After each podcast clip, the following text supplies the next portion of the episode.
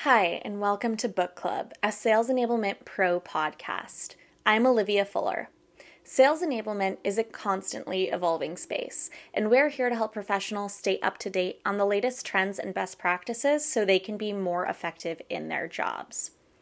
Many organizations today are missing out on opportunities for revenue.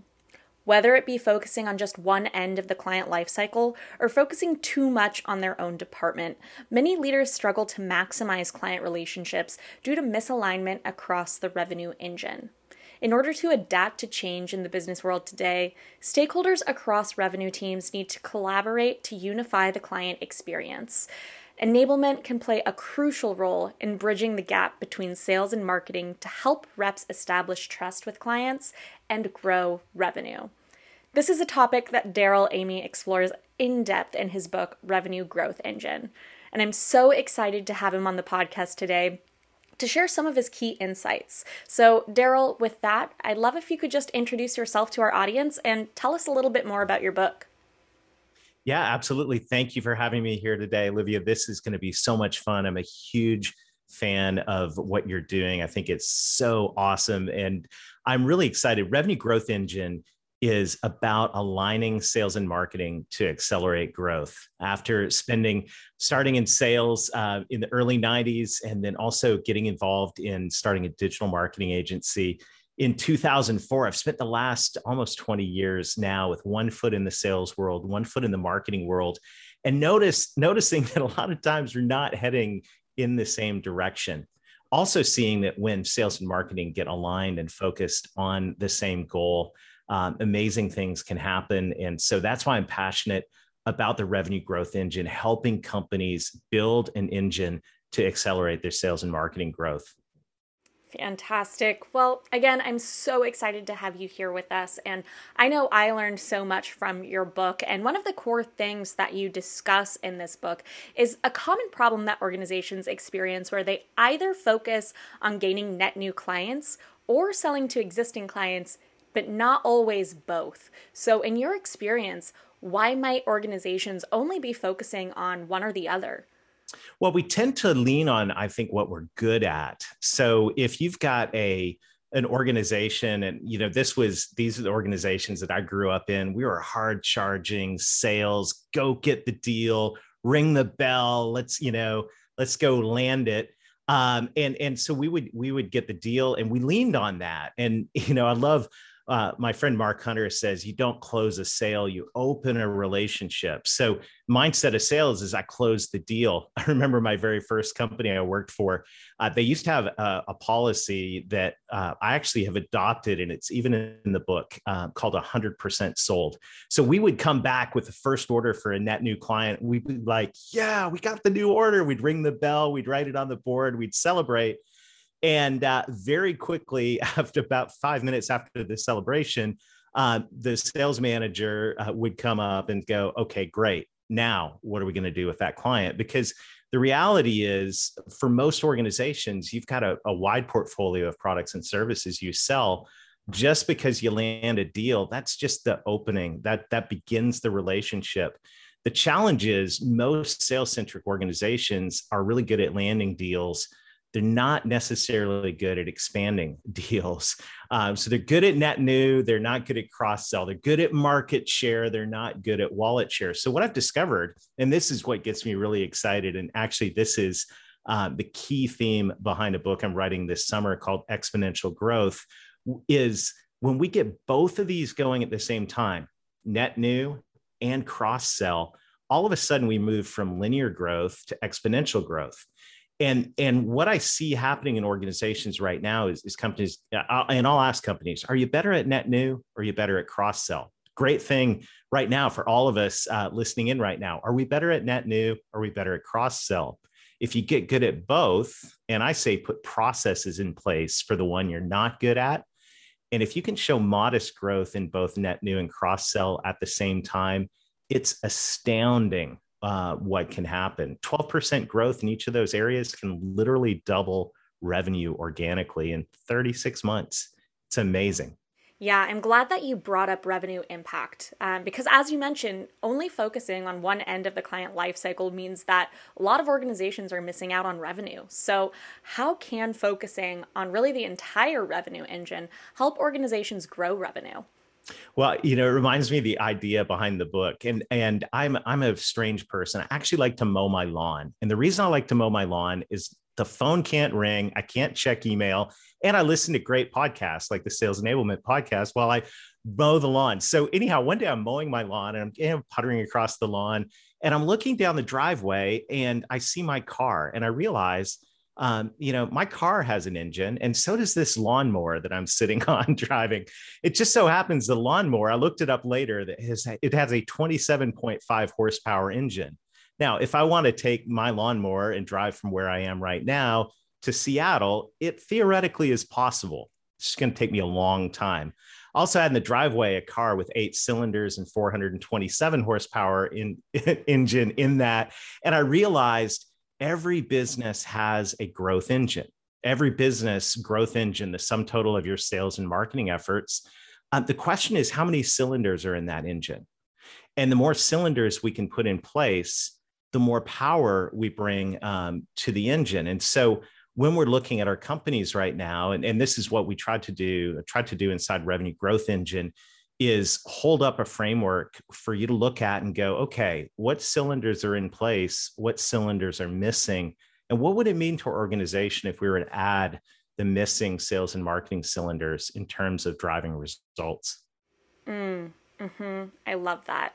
So, going back to the point that you made earlier around the value of relationships, you also talk in the book about building meaningful client relationships and the importance of really being seen as a trusted partner versus just more of a transactional vendor relationship. So, I'm curious, how can reps really establish themselves as trusted partners with clients? Uh, I love this question, and and this is so critical. Um, and right now, uh, it's funny that you asked that because one of the podcasts I co-host the Selling from the Heart podcast with Larry Levine, and this is the topic we're addressing right now and and throughout the fall is is trust because trust is the most important commodity that any salesperson has the problem is we live in a post trust society, right? I mean, skepticism is an all, all time high. Literally yesterday, and, and this is a fun exercise. Well, it's not fun, but it's good exercise. Google the Edelman Trust Report and see what they had to say about salespeople and about companies and executives. It's, and marketing people. Don't get off the hook either. Uh, we were, we just salespeople just barely uh, were above politicians once again. And so trust is really hard. And and this is um, i believe that trust comes out of relationship. And starting in relationships is the ball game and so you know when you look at at enabling sales we talk a lot about obviously we need product knowledge um, in fact, I was just on the on the phone yesterday with the sales enablement uh, leader for a, a large healthcare company, um, and they were talking about four core initiatives. There's a product knowledge initiative. Obviously, there's a sales skills initiative. There's a business process initiative. But then there was this uh, initiative, which I was there to talk about, which was the soft skills. And which is kind of demeaning, but soft skills yield hard dollars. And one of the things we've got to get uh, very competent at in enabling our sales teams to do is to be able to develop and sustain trusting relationships. I believe trust gets you in the door, loyalty keeps you there. And so this right now is is really hard. And and and I don't know that anyone has completely solved the problem because a lot of the things that we've leaned on, like uh, you know, independent market research reports, everyone goes, "Yeah, whatever," right? you paid to have that written, um, you know, and even uh, even even testimonials and, and things like that, case studies people meet with such skepticism right now. So, one of the things that I believe is critical in the next decade is enabling our salespeople to be able to develop relationships of trust with their prospects and clients. When I say clients, you know, we know there's multiple decision makers in the B2B transaction. So I've got to be able to build trust. Um, we call it at selling from the heart, we call it speed to heart. How quickly can I get um, to that relationship? And so I think it's the ball game. I think marketing um, can help in, in a number of ways. This, this actually, uh, yesterday, I, I put together the outline of a book on this because I think it's so critical, but I don't even know exactly everything that needs to be in that book. I think trust building is the new frontier of sales enablement, and we got to figure that one out together. Absolutely. So, as you mentioned, trust is hard. And I think, given all of the change that's occurred in the last year and a half uh, in the business world, so from you know the economic turbulence to the shift to virtual that many of us went through for the first time, um, this has in some ways only gotten harder. So, what are some of the challenges that you saw revenue teams encounter in building trusting relationships with clients in the last year? And how can organizations really overcome those challenges? You know, it's interesting. That's a, that's a fantastic question, and I think COVID and the the pandemic and the you know moving to remote offices and distributed decision making, larger teams. I was I was on a podcast last year at the beginning of the pandemic, and I was quoting uh, Brent Adamson's work around uh, you know there's 6.7 decision makers, and I said I knew that was more. It was fun. He actually chimed. This is a world we live in right now. He actually chimed in live and goes, "It's 11 point or whatever." I was like. Brent Adamson's here. That's cool.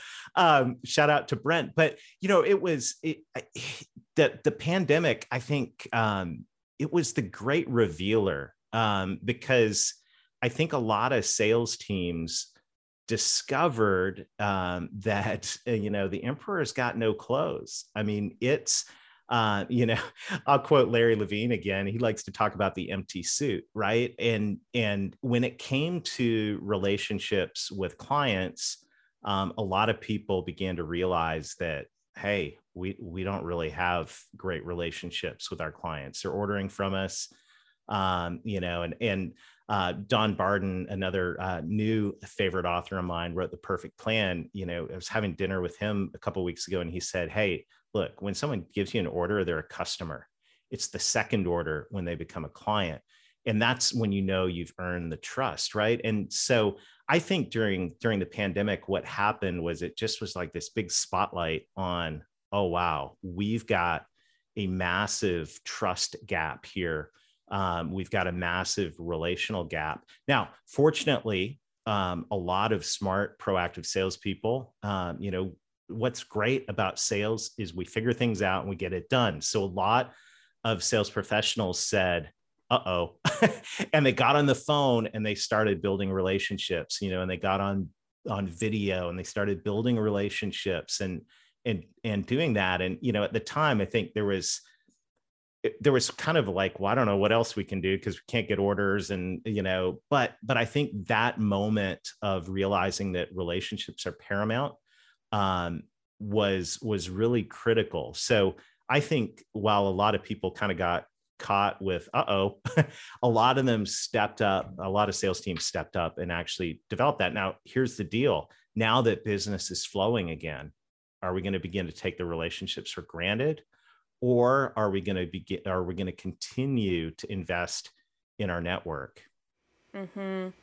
And you mentioned earlier the role that enablement can play in enabling trust and soft skills to help reps engage with clients more effectively so from your experience how can sales enablement best collaborate with revenue leaders to really maximize business impact I think the sales enablement profession is, uh, first of all, it's just awesome. I mean, it is really awesome. And the work that sales enablement people do um, is really critical, important, and impactful work. I don't think sales enablement people get thanked enough. Um, and sometimes it's the exact opposite. So I just want to go on record right now. Thank you. Keep doing what you're doing. It is very, very valuable. Um, I think sales enablement people, especially in enterprise and in larger companies, struggle because there's a lot uh, a lot on your plate right so between um, between all of the different training and product knowledge that needs to happen the tech stack and all the training around that um, and and and you know it's just so many different competing things happening with with sales enablement i think one of the things that that we've got to do right now in sales enablement is get creative in terms of how we're educating our people um, and and developing skill sets. So um, you know, there's I just these thinking of another conversation recently. You know, everyone's gotten back in the classroom now. That some of the restrictions have gotten down, and now they're cramming in a year and a half of training into, you know, these events, which is some of it's necessary. Um, you know, other organizations have been trying to enable and train their their sales team through death by video. Uh, used to be death by PowerPoint. Now it's videos of PowerPoint. Um, and uh, so one of the things that, that we're experimenting with at Selling from the Heart is we're looking at hybrid coaching models where bite-sized chunks, not in a classroom, on the go, um, and then operationalized uh, throughout the week through virtual community-based coaching. And, and so I think a lot of the things we're going to need to do um, as sales enablement leaders is look for creative ways um, to take these core skills around product, sales, business process, and the soft skills and be able to equip uh, reps to do that. And so I think it's going to take a lot of creativity. I don't think we yet know the answer to that. Uh, but one thing I do know about the sales enablement community is we're going to figure it out. And um, to me, that's uh, that's exciting. It's a lot though, and going back to the beginning of this this segment, I just want to say a huge shout out to the sales enablement people because you're doing great work. You're working incredibly hard, and um, I I just want to go on record saying thank you. Absolutely. Well, I know our listeners certainly appreciate it. So, throughout this whole conversation, and I know definitely in your book, a really core theme that stood out to me is collaboration, and particularly in that partnership between sales and marketing. And going back to what you were talking about a little bit ago with uh, how sales and marketing both play a massive role in that revenue engine, I'm curious if you can tell us maybe a little bit more why historically these two teams are often at odds with each other, it seems like. And then what is really the value of a strong partnership between sales and marketing teams? Oh, why have they been at odds? This, I mean, this is a, a fun question. It, and I've had this unique perspective for the last, uh, I guess now 18 years, where I've been involved in sales and sales development and and all of that, and then also been engaged on the digital marketing side through web search social inbound account-based marketing now and all of that. And um why, where's the gap? Oh there's so many different different things. But um rather than focus on the gap and you know there's different departments there's silos there's not shared language there's all there's all kinds of there's a list of problems we could talk about for the rest of the podcast. But what I discovered was when we realized it's so funny because even as I was writing the book, the book is titled uh, How to Align Sales and Marketing.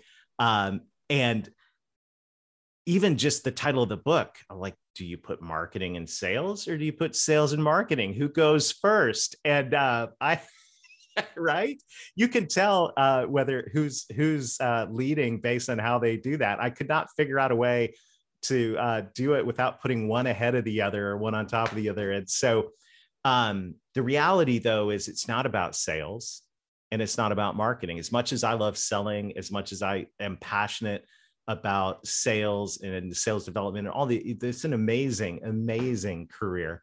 Uh, it's not about sales and it's also not about marketing as much as I love the incredible technologies and, and innovation and um, I love the challenge of marketing. It's not about marketing, it's about revenue. And so the revenue growth engine actually came about while I was getting ready to present to a conference of sales and marketing professionals. And the, the marketing professionals had basically dragged the sales leaders to this growth conference and the marketing professionals were all excited about the technology and gadgets sales leaders you know we were all in the back they were in the back of the room arms folded going, God, we could be out selling something right now. Come on.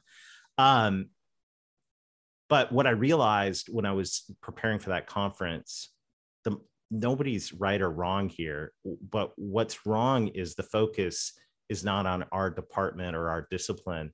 The focus is on revenue and the focus is on revenue from ideal clients. And so, what we unpack in the book is how to get aligned around revenue goals for net new and cross sell, how to get aligned around who your ideal client is. And then the secret sauce that came to me while I was writing this book uh, is not only is it about the ideal client, the way we align sales and marketing is we actually look at client experience. So if you go outside the sales and marketing world to the operations world, there's this entire rich uh, discipline called customer experience or CX. And uh, when you look at that, when I saw that and I started reading the experience economy, started getting to know Joey Coleman with Never Lose a Customer Again, I realized wait a second, let's stop focusing on sales and marketing. Let's start focusing on the customer experience. And then let's ask ourselves a question what do we need to put in place to make this experience awesome, frictionless, um, you know, in create pipeline velocity?